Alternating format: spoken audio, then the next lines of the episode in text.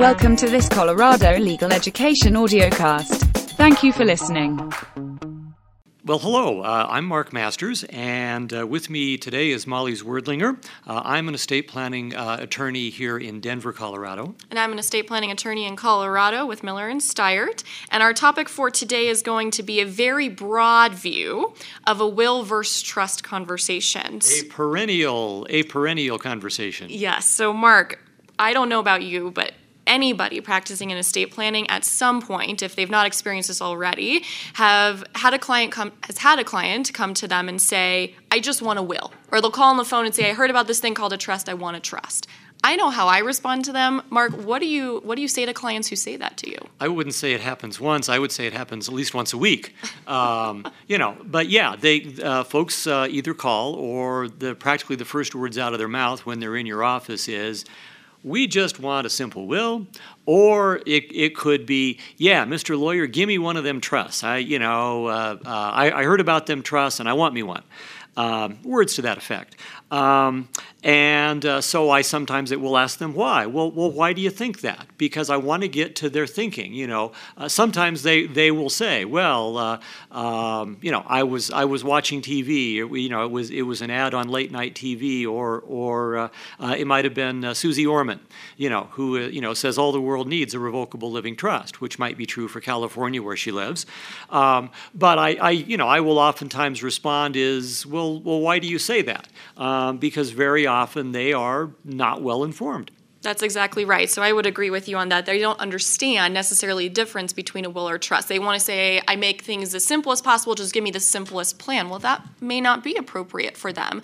So, Mark, let's talk about then the differences between a will and trust. So if we have an attorney who wants to engage a client in that conversation, what are some of the major differences? The first and foremost I think of would be that a will is effective only at death, and a trust can exist with you. That's why they call it a living trust. Some okay. other differences and things that you tell clients.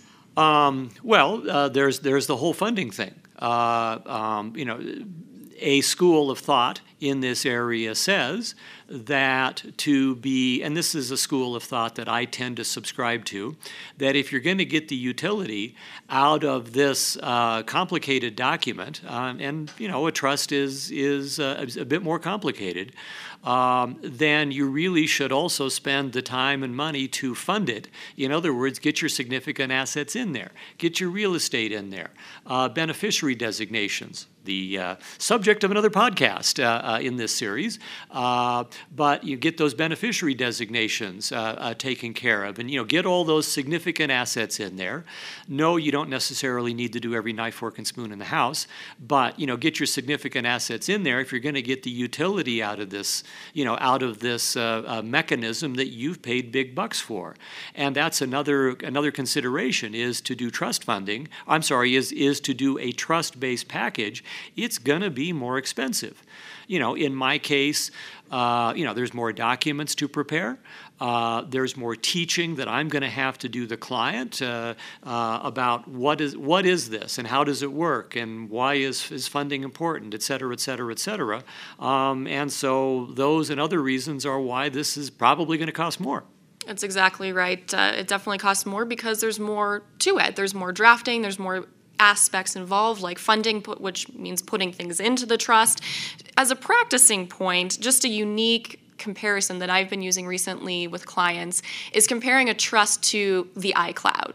I think clients have a very difficult time understanding the concept of a trust. It's a separate entity that exists out there. It's created by signing a document, but it's not something you can see, just like the iCloud. You can't see it, but you can put things into it. You can save things to it. So I just think that's an interesting practicing point for new lawyers out there. If you have millennial clients, and more and more millennial clients are coming in, compare a trust to something like the iCloud. It's a very easy comparison. And you heard it here first, folks. Uh, no, that's that's a great idea. That that really hadn't occurred to me. Now, these things are also, though, rather simple, or, or rather similar, aren't they? They are very similar. So you may have heard before that a trust is a substitute for the will. They do similar things in the sense that when I die, this is who I want to be in charge, and this is where the assets go. The will or the trust can do both of those things. So really, the major difference then, if they're doing the same things, the major difference is You can put things in a trust. You cannot put things in a will. It's not an entity. Again, it doesn't exist until you die. So you're right, Mark. They are very, very similar. So, in, in fact, let me, let me jump in there. Sure. Uh, one of the things, uh, particularly when I have a client or a potential client who comes in and they are telling me that they want one or the other, um, is I try to steer the conversation away because I don't want to get involved in, in titles. Uh, because to me it's pointless, uh, you know, and, and so I will typically, uh, until I get a lot more information, I'm going to talk about a disposing document, because that's really what they both are. They are both disposing documents, and then, you know, later, once I have gathered a fair amount of information, after we have talked for a half hour or an hour even, um, and I got a better idea of their personal situation, their asset situation, uh, and so forth, and I, I think we're going to talk about that uh, uh, in a few minutes here, um, you know, those factors that are appropriate, then I will make the recommendation.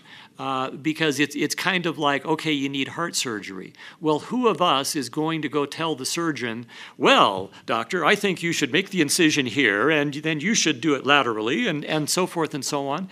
And the answer is we're not competent to make those decisions about what's the right tool for the job. Similarly, that's that's my job. I'm the attorney in this picture.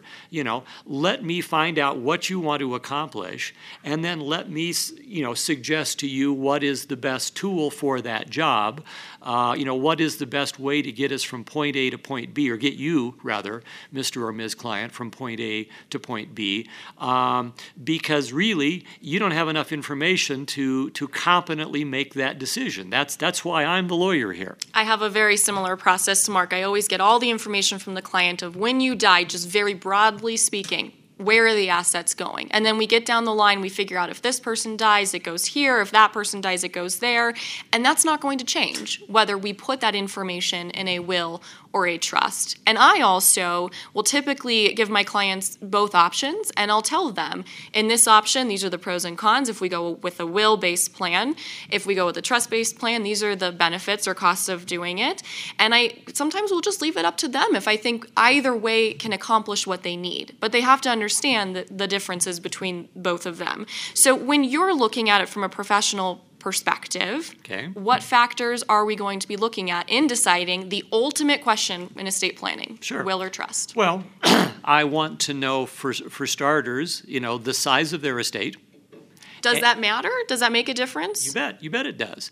Um, because, you know, these days with the higher estate tax thresholds, you know, you can you can be a multimillionaire and still not have a taxable estate, you know. And and so, uh, you know, if they have several million dollars, even if they may not have a taxable estate, that's going to be one of the things in my mind that's going to tip me more toward recommending a revocable trust for them. For tax planning purposes? Not, no, not no, for, for ease of administration. I see. Because the third parties that somebody's going to have to deal with someday, Uh, security, stockbrokers, banks, you know, because again, we're not talking about somebody who's impecunious here, you know, um, you know, and and so they're gonna, but those third parties feel much more comfortable dealing with somebody who's wearing the hat that says trustee than they are somebody who's wearing the hat that says agent under financial power of attorney.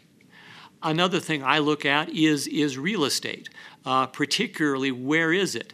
Because if it, if it's in another uh, if it's in another state, uh, very often that other state is not going to have probate laws that are as enlightened as they are here in Colorado.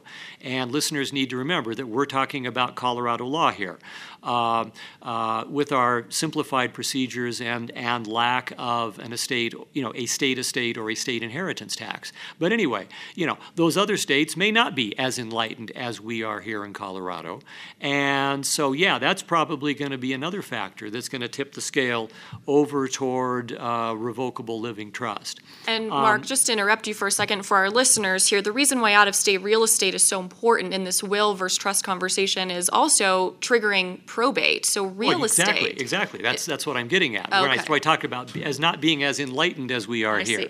Yeah, because if we're talking about probate in California or New York or a lot of the places in the Midwest and South, uh, then yeah, we could have, you know, I mean, it, it, it could be all those bad things for which probate uh, uh, uh, has the name, has the reputation it does, and yeah, we want to try to minimize, though I, notice I did not say eliminate those death time entanglements, but, but try to do what we can to, to minimize them. Another thing, um, uh, are they contemplating their own disability? You know, do they know that they have a debilitating degenerative disease? Alzheimer's, Lou Gehrig's disease, something like that. To me, that's a factor. Um, and uh, uh, another factor is, um, you know, is for those, those people for whom this is not appropriate. Uh, so what's their personality? You know, are we dealing with somebody who's very good with details and is going to not only when they leave my office, but independently three years from now, eight years from now, going to make very sure that when they buy or sell real estate, uh, that it's also going to get funded in there and they won't have to get reminders from me and, and so forth and so on. Uh, other, other major assets, they'll be able to take care of this on their own. Or are they the artistes? You know, for whom this is just not in their, you know, they're, they're, they're great people, they're very smart, they may be very accomplished in their area, but details and taking care of details just ain't how their brain works. And Mark, you can see that client coming from a mile away because they walk in with the shoebox, they dump it out on the table, and everything is a mess. And yeah. When you look at that, maybe a trust isn't always the best option. Right, right, because because they're not going to keep this thing funded. And, and uh, you know, and so when they die, um, we're, we're going to be Back, we're going to be back in the probate uh, uh, realm because they're going to have a significant amount of assets uh, that we're going to have to use the pour-over will for uh, to get into that trust so that, in fact, we can carry out their, their, their wishes. So I'm going to put you on the spot here for a minute, Mark, okay. With the pour-over will. So we mentioned earlier in the podcast about this idea of a trust being a substitute for the will. Mm-hmm. If a client has a trust, They Are we still doing a will? They still need a will. Absolutely, they still need a will. It's now what I tell what I tell folks is it's a specialized document. You know, it's basically a one-trick pony uh, that that says anything that ain't in my trust at the time of my death, put it there. You know, it pour over. You know, that's we have lots of water analogies in estate planning. We have sprinkle trusts and spray trusts, and we have a here. pour over will, you know, and it's to pour over into that trust because that's where we have those disposing instructions. That's where we have the fiduciaries nominated. Um, and if we have a taxable estate, that's where the tax planning is, is, is going to be in that, in that will, uh, or I'm sorry, in, in that trust. And so that's why they need a will. So yes, even if they have a trust as a centerpiece of their estate plan, and this does come as a surprise to uh, clients sometimes, they still need a will. It's a safety net for them in case they it's forget the to fund it. Exactly. It's the catch-all. It's the catch-all. And I've used it more than once because, sure enough, people die and they don't have all their significant assets in that trust when they die. And we have to activate the will. And, you know, it's just that's, that's the way it works. So, Molly, let me ask you, who might a trust not be suitable for? Not be the best idea for? That's a fantastic question because there's a lot of attorneys and folks out there who are pushing trusts for the majority of people, and it may not be right for everybody. So you mentioned the client who is disorganized. Maybe they're not going to follow the rules. When they leave the office, they're not going to go change the beneficiary designation. So that's the first client, is the client who's not going to keep up with the maintenance of the trust. Mm-hmm. Another kind of client who a trust may not be appropriate for is somebody who's got troublesome beneficiaries, troublesome kids. If we're worried about a kid throwing a stink, maybe it's not a bad idea to have a little bit of oversight from a court, a little bit of oversight from a judge. I just had a client come in last week. She's got six children. We discussed this idea of the will versus the trust conversation, and she liked the idea of probate when I explained it to her. She said, somebody needs to monitor what's going on with my kids, and I don't think a trustee may be the best option. I think a court who can rule and issue an order and say this is how it's going to be may be the best option to preserve the family relationship. Okay. Um, what about the the really, really tiny estate?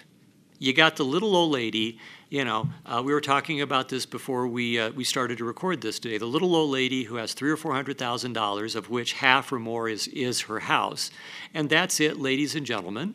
You know, she may have some adult children, and they're all seem to be reasonably responsible. What do you think?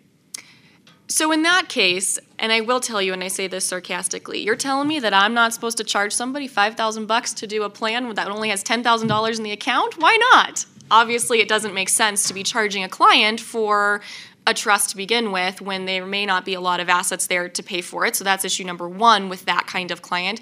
Issue number two is part of a trust is to create ease of administration. If we're dealing with a house and a small bank account, there's not much to administer. The cost to have a separate entity that eventually when somebody dies may have to file a tax return, there's a few other things on the back end, may not be worth it for that client or that client's family. We can deal with it in a much easier way than a trust. You had talked about trust being appropriate for clients with a lot of assets or maybe difficult kinds of assets in multiple states. For someone with just maybe a house here in Colorado and a bank account with one hundred thousand bucks in it, we can take care of that easily with beneficiary designation and some other options. Um, yeah, uh, it, it can be expensive overkill.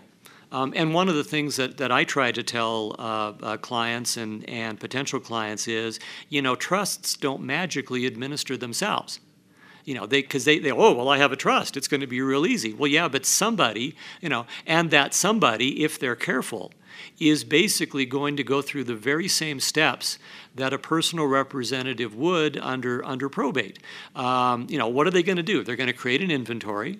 They're going to have, they're going to maintain uh, extensive records as to what they did, assets in, money in, assets out, money out, to protect themselves. They're going to make sure that that certain reporting documents get prepared, such as tax, make sure that, you know, tax returns and so forth. Um, and... Um, Um, you know, so so trusts don't magically administer themselves, and they're going to go through basically the same steps that a you know that a personal representative would in quote probate. Um, so you know, so now you know, uh, Mister or Miz Client, what are you really gaining?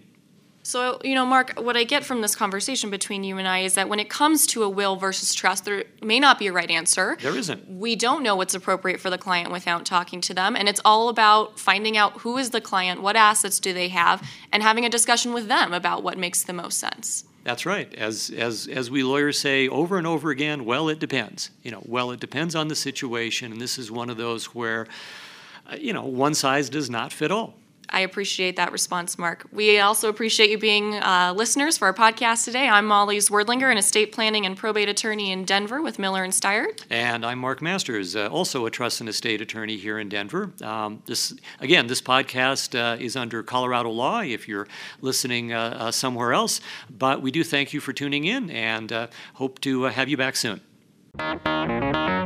Thank you for listening. For more information on this topic and many others, visit C L E dot cobar dot org. C L E